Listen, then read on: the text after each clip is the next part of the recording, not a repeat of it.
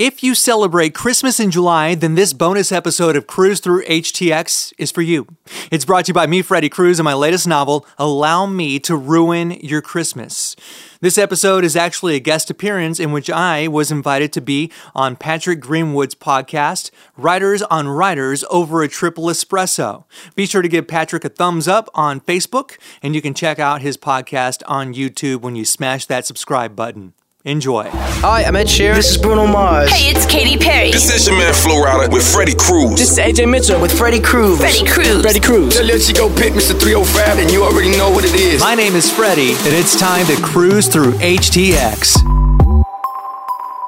It is your host, Patrick Greenwood, on Writers on Writers over at Triple Espresso. And we are deeply honored to not only have a writer, but a fellow podcaster who needs no introduction. But guess what? He's going to get one anyway, whether he likes it or not. Mr. Freddie Cruz. Good morning, Freddie. How are you today, man? Uh, fantastic. And I do need an introduction. There's definitely disagreeing there. Nobody knows who I am. In this Dude, infinite universe, I'm nothing more than just a speck of sand. Well, you're an important sand to spec, my friend. So that's why you're on the podcast, so we can do your thing, man. so you. first of all, before we get into your podcast, which obviously we're going to dive into, you know, you had a, a rebranding opportunity, and you're and you're kind of putting it out there as well. But let me get this right. Allow me to ruin your Christmas. Interesting. So we're going to get into it. Show your cover so people know what we're talking about. Yeah. Incredible cover. I'm looking Thank at it. I'm digging it. It's dark. It's it's it's there. It has a little bulb at the end. It's got a really scary looking face. But let's talk a little bit about how we got here. How did the book get here? So when I had a chance to read your book and I picked it up on Amazon Kindle last night on Unlimited, and I started breezing through it, going, I'm having a hard time trying to nail this guy. He's either a total smartass, complete smartass, or he's just a dark dude with a little bit of humor at the end. So, how did you sort of sit down and say to yourself, I've got this story in my head. It's keeping me awake at night. It's screwing up my podcast broadcast. I got to write this thing. How did you put it together? It's really somewhat of a, a projection Mhm. because my um and you've you've skimmed through enough of it, you know that um they don't like or this is like the anti Hallmark channel thing. and you know that I I you could probably deduce from what you've read that I may not be a fan of certain happy-go-lucky, happy ending uh, movies and TV specials, and so this was what we, you know, as and you're a writer yourself. When you're creating something, it's somewhat of a projection of uh, or that mirrors uh, whatever feelings you're going through at the time. And so um, when I had first started writing the book, it was in the summer Mhm. and uh, there were some Christmas specials, and someone who I love dearly, Mhm. uh, my wife, Mhm. uh, was watching these specials, and I found myself kind of saying things under my breath, and it was like, "Would you just please stop?" And I'm like, "All right, fine." So then I thought, well, you know, you know who can't tell me to stop? The people whose lives I wreck when I'm writing on uh, when I'm writing putting pen to paper. They Mhm. let me do whatever I want to them. Exactly. So when you actually were sitting there watching these type, and I know we were talking about, about commercials. I mean, we all watch holiday specials and go, Yeah. "God, is so fake." It's like that Yeah. that makeup's going to fall off her face anytime, or that oh that guy's going to trip on his high heels or whatever. But, but but but truth to be told, that when you have a chance to sort of see that and you sort of mimic it in your head, going, "God, I wish you know Santa you know blew a fart or something." That to me is a holiday special. But when they make it so perfect and so in sync, it's like I can't watch that anymore because it just it just not that I lose the Christmas spirit, but you know you got to have a little flaw in life. You got to have the flaw, and your book out a lot of flaws, man. You know, not only in the human their human spirit, but hey, you know, it really kind of got to the heart and core. A little bit of revenge, a little bit of darkness, but you kept moving your book between dark moments, light moments, really, really interesting moments, and back to dark moments again. So when you were creating these chapters and creating your different plots and characters, was this based on people you knew? Was it based on people you observed? Or are you just like one of those who just can sit there in a coffee shop and write all this stuff out and come up with stuff as you're going along? I was just making shit up. I love it. you know and and the difference between this is my third book and all three of my books are Mm-hmm. standalones but the difference between this book and the first book and the second book both of which do have very dark elements Mhm. uh, the difference between allow me to ruin your christmas and the others Mm-hmm. is that i actually plotted it i had a, a loose Mhm. a loose outline now there's some authors who will write 75 or 100 page outlines. Others will have a sort of executive summary, which is no more than a page. Right. And so what I did was I wrote longhand on three by five index cards Mhm. chapters. Mhm. So the main characters are Beckett and Mm-hmm. Lex. Uh, those are the two. Um, when you're reading the book, you'll see that that it's alternating first person POV between the 2 Mm-hmm. And so what I would have is chapter one, Mhm. Beckett, and Beckett is going to do this, and then chapter two, Lex. Mhm. Lex is going to blah blah blah. And so I had this working sort of summary. Um, Mhm. It could take up half of the index card, or maybe the entire index card, or maybe just a couple of sentences. And that was the framework by which I created the story, which actually made the um, the creative process flow so much smoother. I was able to write at 4:30 in the morning, which I would not recommend for anybody Mhm. uh, waking up that early, unless you just have a story that is. If you have a story that's just waiting, just like itching to get out, then yeah, by all means. Mhm. Um, but but I mean the the outline really helped, and and Mhm. and the first two, like I said, were were they were they were plotted. Mhm. Whereas you know what you want to write about, but you you know you're going to Disneyland. You just don't know if you're going to go on a cycle the way Patrick would, if you'll run the way I do, or if you're going to go on a plane that ends up catching fire halfway there. So mm-hmm. Well, and also, if you're talking about Disneyland, you're the one that's like, I see somebody getting on Peter Pan and Peter Pan crashes, and you're there capturing the entire moment, going, "What an idiot for getting on Peter Pan knowing it's going to crash." So I can Yeah. just see you kind of taking a you know a clean situation and just spinning it into the dark mode, you know, very very quickly as well. So Yeah. you, when you map things out like you did, you did your cards and you sort of structured your storyline. Did you catch yourself while you were writing, going, "Oh, no one's going to believe this shit." Nobody's going to buy. No one's going to buy into this nonsense. It's like I'm getting really. Did you find yourself drifting, especially when you get into some of the really uglier scenes about the father death and things? Did you find yourself going, "There's nobody that there's no one's going to follow this story," or did you feel confident as you were writing that there is going to be an audience out there, people are going to really just dig into this and really love it?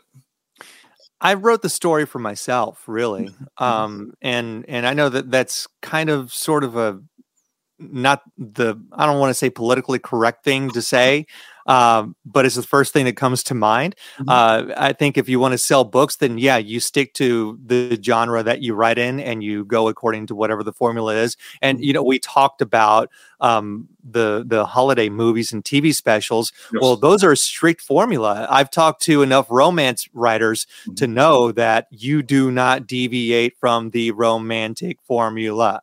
You just don't do it. Otherwise, it's uh, what what was I told? DC Gomez, I talked to. Um, she says if you don't have that happy ending, or it's a happy ending for now, you don't have a romance. It's a love story, and it's completely different. You know, it's a completely different thing, and you do, and you piss a bunch of people off. Yeah. So I write, you know, I write these stories for myself, and if uh, somebody enjoys them, now obviously I would never argue with someone wanting to, you know, with a million people wanting to pick up my book, uh, or it getting turned into a Netflix series or whatever. Um, you know, that's not for me to decide. I just, um, you know, I wrote it and it's out there, and um, I've got great podcasters like you who felt, you know, cool. I'll rock with this guy. I'll hang out with him. Oh no, So no. When you. when you signed up for it, I had to smile. We both know Mickey Mikkelson, of course. You know, with Yeah. Creative Edge, and Mickey's a great PR guy, and uh, he helps book a lot of guests on my show as well. But I, I have to tell you, you said something very fascinating about romance novels. So when I wrote my book, which originally was called Sunrise in Saigon, it got released last year. It a lot of people have come back and said, "Is this a romance? Is it historical fictional?" Because they see the word Vietnam in it, or is it something in between? And I said it's really a romance novel, with the exception of the CIA guy throws the Russian into a pit of cobras and he dies. And everyone goes, "Why the hell did you put that in there?" I said, "Well, it- it's something later. It's a hook that plays later, right?" But when you have to stop and explain that, you're right. It takes you off your genre.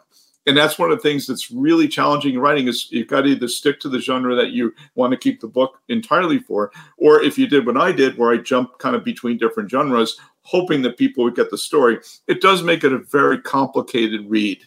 Um, and and you're right about the ending. If you're going to go romance and at the end everybody dies and the world ends, it's not a romance novel anymore. You've wasted seventy percent of the book creating this romantic thing, and at the end, you know, somebody dies of gonorrhea, right? And that just doesn't ring. It doesn't work. So I I agree with your point on that. So what's interesting, you said you wrote it for yourself. But I, I have to ask, though, in, in all honesty and fairness in writing, who are your people? When you think about your book, now that the book is out, it's put out there, you got it on Amazon. That's where you know I had a chance to pick it up. Who are your people? Who are your people? You're going, God, if if I could hand the book to somebody, it'd have to be this kind of person. Who who is that person? This kind of person is so we talked before we started the interview Mhm. that two of my favorite fiction authors are Chuck Palahniuk Mhm. and Caroline Kepnes, who is the author of the You series. And we all know Chuck Palahniuk wrote Fight Club and Mhm. and Choke and his uh, most recent book, uh, The Invention of Sound, which came out a couple of years ago. He's got a new book, and I, I'm a terrible Chuck Palahniuk fan because I forget the name of the new one, but I do know that he's going to be in the Houston area in September, and I'm going to blow off my entire family for the entire course of the day when he's in town. Unfortunately, off the top of my head, I don't know what the upcoming book is, so uh, you, but you can still call me a Chuck fan. Um, but yeah, so it's anybody who likes that kind of work Mhm. um, that kind of writing, that kind of style, uh, I think would absolutely enjoy it. Uh, to further the point, anybody who is sick and tired of the perfect uh, kind of holiday special, uh, who just feels like that's not real life, Mhm. uh, not that real life is beating the shit out of somebody to near death or We're tripping Santa. yeah, yeah. I mean, right, exactly. Uh, not that that's real life, or not that that's something to aspire to, but um, I basically took. Well, these holiday specials are too flaw are too flawless. Right. Let's make them the complete polar opposite and make everything more flawed. And so there is some humanity, and so I think that's for. Uh, I think people who who get that, who get that, you know, we're we're we all have the capacity to to to do really to do really shitty things to not just uh, strangers but to the people that we're close closest to. hmm Absolutely. So I have to ask a question also about re- your writing style and revenge. Now, when I've had other writers come on the podcast and we talk about a book being very dark, filled with revenge, revenge is the ultimate closing point of the book. Is it difficult to write revenge in a story knowing that you may not nail the ending? So if I'm reading a book and I think, God, this is really like this, the bad guy's just going to get it in the end. It's like watching a you know a K drama on Netflix. You're hoping that the witch, you know, mother-in-law dies at the end, and she doesn't and you walk away with this sense of incompleteness going god i wish that bitch would have died right Yeah. so when you're writing revenge in your book did you feel that you had to hit a certain point of where you think that the reader would have been satisfied with the ending or did you feel like no no i just wrote revenge and you know the douchebag dies at the end but how do you write revenge how was the how would you give if, if you're writing giving me pointers and i wanted to put a revenge piece in a book what's the best way to write revenge I think you go into it without trying to figure out who's going to die. Mhm. And so that kind of flies in the face of having the story plotted. Mhm. And one of the things, and this is how much of a fanboy of Chuck Palahniuk I am, uh, is that he plots his books, but only to the halfway, Mhm. only to the, the first half of the, the story. Mhm. So he allows that. So there, there's structure Mhm. right? But then he also allows himself some creative freedom. He also writes longhand, and I wrote the second and third books longhand, and it really does something to you when you get into that flow. Mhm. Um, at four thirty in the morning, though, your handwriting is not exactly legible. I don't, but you know, uh, be that as it may, Mhm. it, it's uh, there. There's a lot. There's a lot to that. Mhm. Just allowing uh, allowing yourself creative freedom to go off the beaten path of what you may have uh, typed out in a in an executive summary or in a series of index cards is allowing yourself that grace that al- as long as you have some structure, Mhm. um, you can get through whatever else. Uh, you you can you can allow yourself to go off to to delve off into into other regions of of your your flow state. So when I wrote the ending of my book in Sunrise in Saigon, it took me two weeks to write the last two pages because I could not come up with an ending that I felt was appropriate. Yeah. And uh, and honestly, you know, the people that read my book and I got some great feedback saying, you know, a many wanted you know the protagonist to do something. Then I said, no, no, no, he couldn't do that. It was too obvious. And then the other ones come back saying, I like the way the ending came out. When you wrote your ending, was it something that you just penned right through and said, boom? Or did you have to stop and go i can do better i can do was it was it something you struggled with to get to the ending of the book or do you feel you had you it came to you you climaxed immediately you knew exactly what the ending was going to be or did you have to struggle like i did to come up with your ending I struggled like you did. In fact, when I wrote, I finished writing the first draft, I ran out of room in the notebook, Mhm. and um, and I'm like, okay, there's no way this is the end. There's no way this is the end. There's no way this is. It's not. This is no. Um, there needs to be there. No, I, I need to add Mhm. to it um, because there there is for people listening there is death, and I won't tell you how many people die and who dies. Um, that's for you to find out. You got to For- read for it. us, for You gotta us to read it. know, yeah, for us to know and you to find out. But um, I didn't feel right Mhm. ending it with one of the deaths. Mhm. Um, and so I sat on it and sat on it, and then I wrote um, I wrote the final chapter, Mhm. and not because I'm just some arrogant fan of my work, but I I think that last chapter is the best chapter of anything I've ever written. I've written three books. I also have a career as a radio copywriter, Mhm. um, and I write copy for a living as well. Now that I'm not in radio, and it's the best damn thing I have ever written in my entire life. beautiful, beautiful, and and you're proud of it. Um, but Oh yeah, I got to take the other side. I got to flip the uh, 180 of the degree. Okay. Did you have beta readers? Did you have testers? Did you have alpha people that read your your manuscript? And did any of them come back and go, dude? I'm not there, man. I'm not there. or did everyone get it? Did everyone get the storyline? I had one beta reader, Mhm. and he he liked it. He Mhm. liked it. He had you know, and I'm al- I'm always skeptical of of what Mhm. one of my friends who's a public speaking coach call calls hot and cold feedback. Mhm. Hot feedback is great. Keep it up. You're hot. Cold, you know, not feeling it. This is what you need to work on. So um, I'm I'm always skeptical of hot feedback, Mhm. even when it comes from a friend Right. uh, because I'm like, is it just not that I don't trust my friends? Mhm. I'm just saying that yeah, there there's there's skin in the game for them. It's like I don't want to I don't want to piss off Patrick. Mhm. I don't want to piss off Freddie. Mhm. Um, I don't want to I don't want to tell them that their baby is ugly. Right. Um, and and and a good writer. Mhm. Or at least a anyone who's a, a decent writer, rather, Mhm. um, because I think that people can be successful and have shitty stories. Yes. Uh, but a, a, a, a successful writer, a decent writer, a great storyteller will always lean into the Mhm. cold feedback and be like, hey, you know, what did I do wrong? How can I make this better? You don't have to be self loathing, like, murder my book, please. Yeah. It's, you know, you could, there, there's a constructive way of doing that. And I agree with that because I think that, you know, what I did was I had some beta readers that I didn't even know. I picked up it were just people on LinkedIn that I knew or Facebook groups or whatever. And I really wanted them to like, you don't know me, I don't know you. And all of them came back and kept saying how much this book is real and how much of it is not. And I said, mission accomplished. Because I really wanted them to say, I don't know you, but yet if I did know you, I would think this way of you. Or if I the fact that I don't know you, I really appreciated the story. And and that was great feedback the thing that I um, kind of got hung up on a little bit was the whole grammar thing because I'm not, I'm dyslexic by since I've been a child, Mhm. and so for me, grammar is not my strength. Now, storytelling, story creation, plot creation, character development, you know, coming up with the revenge line and things like that, throwing people in the pit of cobras, I'm all there, right? But when someone comes back and says, "But your grammar was three millimeters to the left, to the right of the word, and the predicate was not tied to the consonant vowel," I'm like. Yeah. Thank you. it's doing nothing for me. Okay? Right. Forget the story. Did you Yeah. have a did you have a line editor that just bled all over the place and said, you know, there's all the mistakes? Did you turn to that person and say, Thank you, but I'm not in the fifth grade anymore. Did you get the story? Did you get me? Or did your line editor just you know, just did the, the redlining and did exactly what they were hired to do. It was just the the line editing. Mhm. Um, you know, Richard and the team at Tus- Tuscany Bay Books, they they rocked it. They were the ones behind the this uh, really twisted cover too.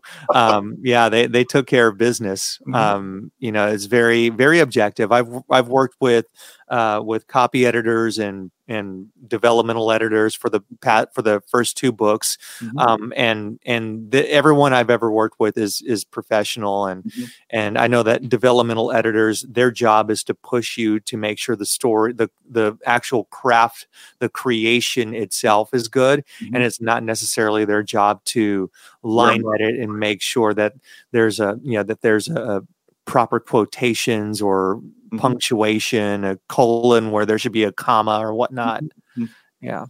So I, I got it. Obviously, uh, you know, being a fellow podcaster, putting you on the hot seat, being the podcastee, the podcaster, I get the privilege of being that today. I know you relaunched your podcast and you had a huge July 4th weekend as well. Tell me a bit about how the podcast relaunched. I know you did a big 12 hour event. You had some veterans on. You kind of made a really big celebration of it as well. Tell me a little bit about the new podcast. You know, what are you going to be doing the next few months with it as well? Yeah, absolutely. Thank you so much. It's Cruz Through HTX. I am in the Houston area, and so I figured, you know, after after about ninety something episodes, um, and mm, actually no, ninety episodes just last year. So I had one hundred and thirty episodes. Sorry, about one hundred and thirty episodes total of Freddie's Huge Ask podcast and interview uh, format. I figured less than 2000 downloads Mhm. i should probably redirect and focus and do something else And, you know, Reboot.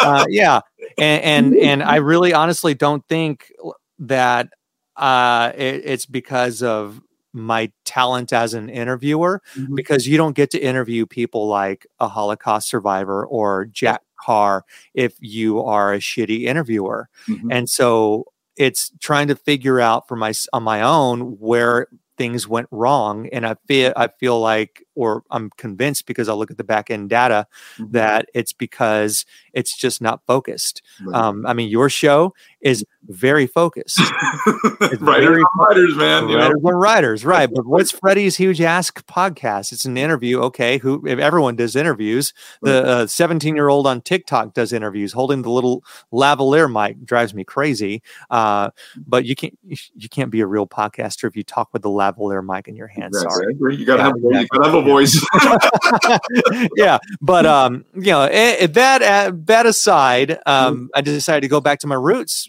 i'm in the houston area. I was on the radio for a long time. Mhm. and so i figured let's give this a shot i'll give it another 120 plus episodes Mhm. and uh, see if i can't take this as far as i can take it so um, you mentioned the fourth of july podcast i have some buddies who have a um, it's charlie mike the podcast which is a veteran a veteran podcast for first responders and people who have served in the military. And we teamed up for this 12 hour long extravaganza in conjunction with a five episode drop. We had World War II veterans uh, in the studio. We had um, actually one of the World War II veterans also served in Korea Mhm. and Vietnam. Uh, we had uh, my friend Sharon Melton from CW39. Mhm. We had uh, Casey Curry, who's running for Houston City Council, the mayor of Pearland. Mhm. Uh, it, it was it was a lot of fun, and we were raising money for helping a hero. I got Oh. I had a chance to um, go out to one of their groundbreaking events. So what helping a hero does is they build uh, home custom homes for our wounded veterans, paraplegics, and and people who are permanently disabled. And so we had one of their uh, ambassadors, Frank Fields, uh, who lost both of his legs, unfortunately, in, in the Iraq War, and uh, we had him on as well. And it was really, it was a, a, a touching conversation because at one point we had one of the World War II veterans and Frank on at the same time, and um, and it was magical, man. Uh, at the very end of the uh, at the very end of the um, of the live stream, Mhm. Raul's like, and he this is the guy from Charlie Mike, Mhm. and Raul says, um, I counted, man, and there was at one point 22 people in the studio. Beautiful. And I looked, I looked at him and I'm like, 22. And so his his mission with Charlie Mike is to cut veteran suicides down. And Mhm. as you as you may know, 22 veteran suicides a day. Yeah. And there are 22 people in the studio. Mhm. And I'm like, you can't tell me that there's some not something greater than us out there that's that was that had some hand an invisible hand in what we're doing it Beautiful. was yeah No, and thank you for doing. I'm a veteran as well, and I really appreciate your focus on veterans and really doing fundraiser. And no, that's a, a wonderful, wonderful way of the time spent. And you know that I very commend you for not only you but all your colleagues in the Houston area for putting on a show like that on July 4th and really recognizing not only past veterans but current veterans as well. And that that's extremely wonderful. And thank you, Freddie, for doing that. That's fantastic. thank No. you for your service yes Oh no, thank you very much for that as well. So I got to ask, book three, boom, got it. Talk about book four. Is book four coming? Uh, Thanks, Patrick. Boom. okay, so this is the deal, man. Uh, right. because you are putting me on the spot. I, Yep. I wanted, I, I do want, I do want there to be a sequel to this, which will be the first time that a book is it, that. I want there to be a sequel so bad, and I've been told by numerous people that there has to be a sequel to "Allow Me to Ruin Your Christmas." Yeah. Um, but I don't have it in me creatively. I'm Okay. trying to get some stuff together uh, professionally. Uh, as you know, I left radio. I was trying to get a job, and I ended up hiring myself, which means I'm now running my own company. Sure. And um, and I really am trying to force all of my creative energy into into building something that's going to help a lot of people um, with through the art of podcasting. And so um, the sequel to Allow Me Your Christmas, I already know for a fact it's Allow Me to Ruin Your Life. Okay. Or ruin Valentine's Day or Father's Day. Yeah. you can run a lot of days, man. yeah, and th- there is a loose outline to it. It's right. coming, but I don't know when. And then next year is going to be the fifth anniversary of When America Fell Silent, which is the um, the the first book that I wrote, and I wanted to Mm-hmm. have it with new cover art and maybe a short story at the end nice. and kind of remix it. Uh, but again, I just don't. Uh, the original plan was to have something prepared and ready, Mm-hmm. and I just uh, I'm at a point where eh, I've really got to lean into what I'm doing to get you know to pay the bills. Mhm. Well, I got to tell you, I, you know, I'm in the same boat. You know, hired myself a year ago. I was in tech for 28 years. Said enough. I'm going to be a full time writer. Started doing podcasting. You know, promoting writing, getting involved in writers communities, and help writers promote themselves as well. Um, but in closing, you know, as we talk about the, you know, you and, and how people can get hold of you, what's the best way people can follow you, follow you on social media, pick you up on your podcast, and obviously pick up the book as well. Um, yeah, absolutely. So I, I've got my my podcast link. If you want to learn anything about the city of Houston, it's Cruz Through HTX. Okay. Um, if you want to, I mean, these are these are some. These people are fascinating, mm-hmm. fascinating, mm-hmm. fascinating people, and some of them are friends of mine. Um, mm-hmm. so, I mean, if you really, if you, if you want to learn about Houston and the people that are behind it, the everyday people, and not just everyday people, they they are they're these are epic individuals whose stories uh, command to be shared with the world. Please check out Cruz Through HTX, and then uh, my my podcast company is speakpodcasting.com. Mhm. Um, speak as an S P E K E, named after my dogs Sparrow and Zeke. Mhm. So, And your and your book is up on Amazon. I had a chance to pick it up on Kindle as well. Yeah. Um, are you doing any book signing events? Anything coming up in the Houston area? You may be at a library. You're going to be at a Barnes and Noble, maybe an independent bookstore. What's your what's your book signing strategy? th- there are no book signings. I had- I had that was a test, man. That was a test. yeah yeah and you know what and that was uh and yeah i'm a horrible self promoter i'm a horrible self promoter there's you, you'll see some ads out there maybe if you're on BookBub but i mean uh yeah i um the e you know the ego really got a hold of me when i did a book signing and, and nobody showed up. Yeah, and then the only people that were there were were three people that were already there. Right. Well, and, and sometimes that's actually a you know it all takes is one one person that Yeah. comes to your book event and say, you know, I drove 75 miles to meet you because I read the book, and I'm like, wow. And then you how what can, how can you not get emotional over that? Yeah. right? Mhm. but I, I love, love the energy. Freddie Cruz, I wish you very best. You know, allow me to ruin your Christmas book out on Amazon.com. Follow his podcast as well. And you're a wonderful, wonderful host, wonderful podcaster. And hey, when you when book four is in the in demise, come on. Love to have you come on back on the podcast as well. And I'll definitely stay in touch with you as well. I really appreciate that, my man. Thank you so much for having me in your space.